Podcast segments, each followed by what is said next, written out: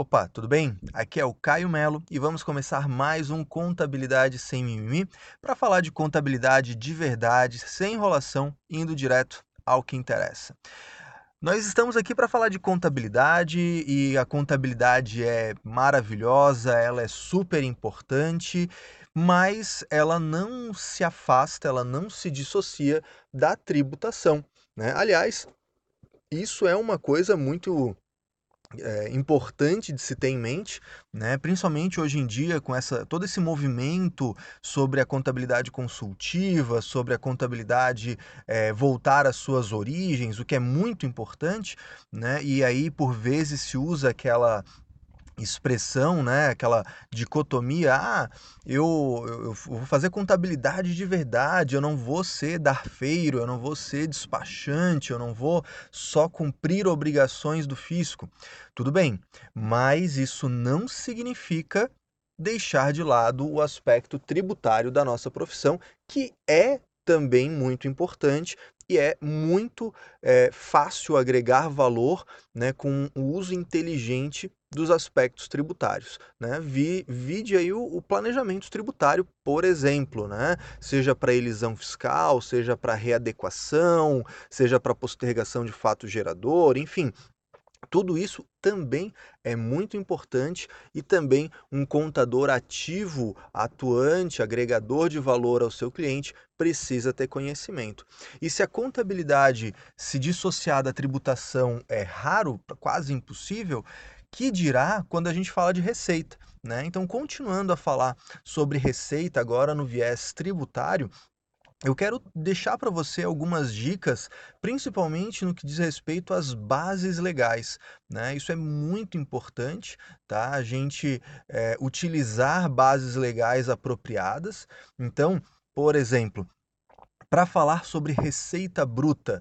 Né? Para falar sobre receita bruta, a gente tem a definição no Decreto-Lei 1598 de 77. Ele foi atualizado, né? Ele foi atualizado esse dispositivo pela Lei 12973 de 2014, mas basicamente o que se diz sobre receita bruta é que ele é, né, a, a receita bruta é constituída pela receita de venda, pela prestação de serviço, pelas operações em conta alheia e quaisquer outras coisas que sejam da atividade. Ou seja, receita bruta é aquela é o resultado, é o fruto daquilo que você faz exercendo sua atividade, aquilo que lhe é habitual, recorrente, relevante, daquilo que é o core business da empresa, tá? Ou as principais frentes. Tá legal?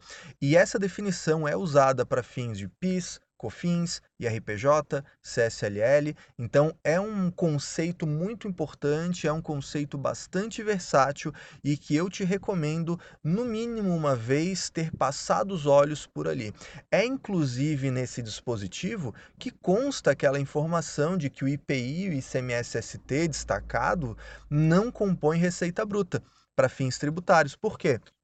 Porque lá diz mais ou menos assim, a, que a receita né, ela não é composta, ou melhor, não compõe a receita bruta os impostos não cumulativos cobrados destacadamente do adquirente, do cliente, da qual o vendedor é mero depositário. Ou seja, o ICMS-ST destacado, o IPI destacado não compõem receita bruta porque eles entram nesse conceito. Tá legal? Além disso, uma outra base legal muito interessante de se ter é o próprio regulamento do imposto de renda traz, na verdade, com base no Decreto-Lei 1598, com base na Lei 8981, você já pode chegar a essa conclusão, mas no regulamento do imposto de renda isso está compilado. Regulamento esse que era de 99, agora foi atualizado né, em 2018 e aí lá consta a definição de receita financeira. O que é receita financeira? Além do clássico, né, das aplicações, o rendimento de aplicação de, de renda fixa, ganho líquido de renda variável, mas juros, descontos, ou seja, o dinheiro pelo tempo compõe receita financeira. Então, variação monetária, atualização por um índice, juros sobre capital próprio, descontos, juros, perdão de dívida, tudo isso compõe receita financeira, ok?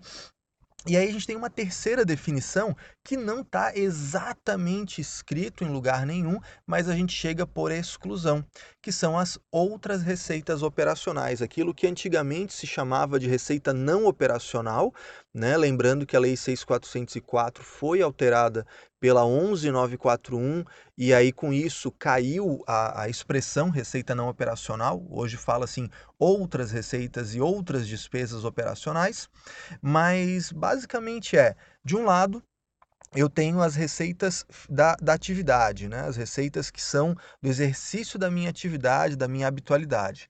De outro lado, eu tenho as receitas financeiras.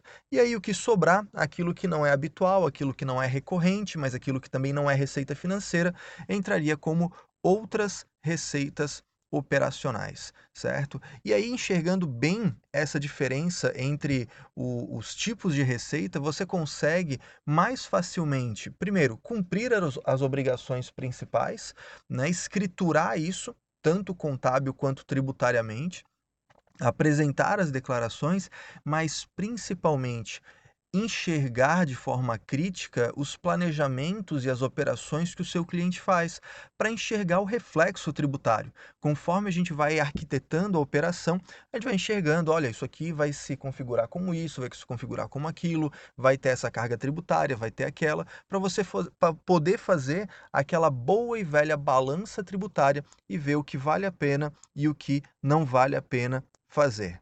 Tá legal? Além disso, Eventualmente, você pode ter divergências contábeis tributárias. Vou dar um exemplo bem clássico disso na atividade imobiliária. Né? Quando você vende imóveis, você tem três receitas possíveis naquele contrato, já de imediato, que é o valor original da venda, a variação monetária, pela atualização do contrato, do saldo devedor, né? Então, variação monetária por, é, pelo INCC, pelo CUB, depois do imóvel pronto pelo IGPM e assim por diante. Isso contabilmente é uma receita financeira, tributariamente pode ser tratado como receita operacional.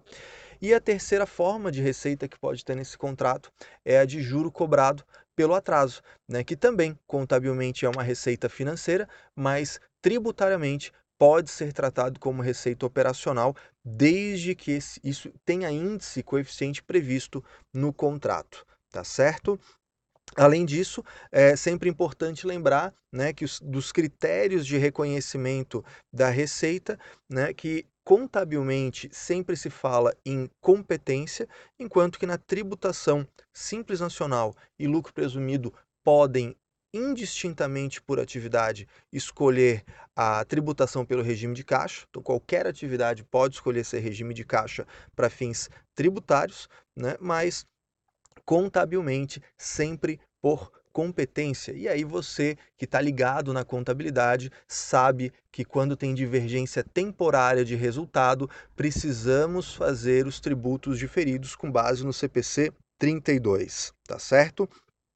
Por fim, quero deixar uma dica para você.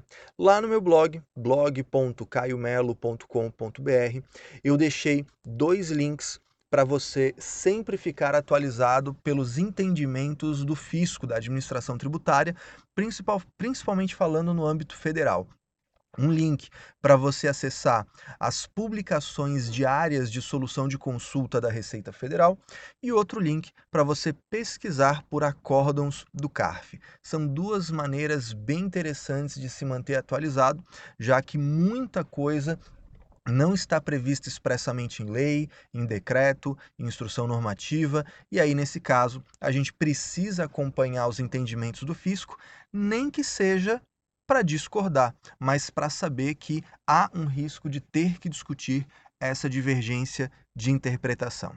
Tá certo? Espero que você tenha gostado, espero que tenha sido útil para o seu dia. E no mais, um forte abraço, bons estudos e uma ótima semana. A gente se vê no próximo episódio.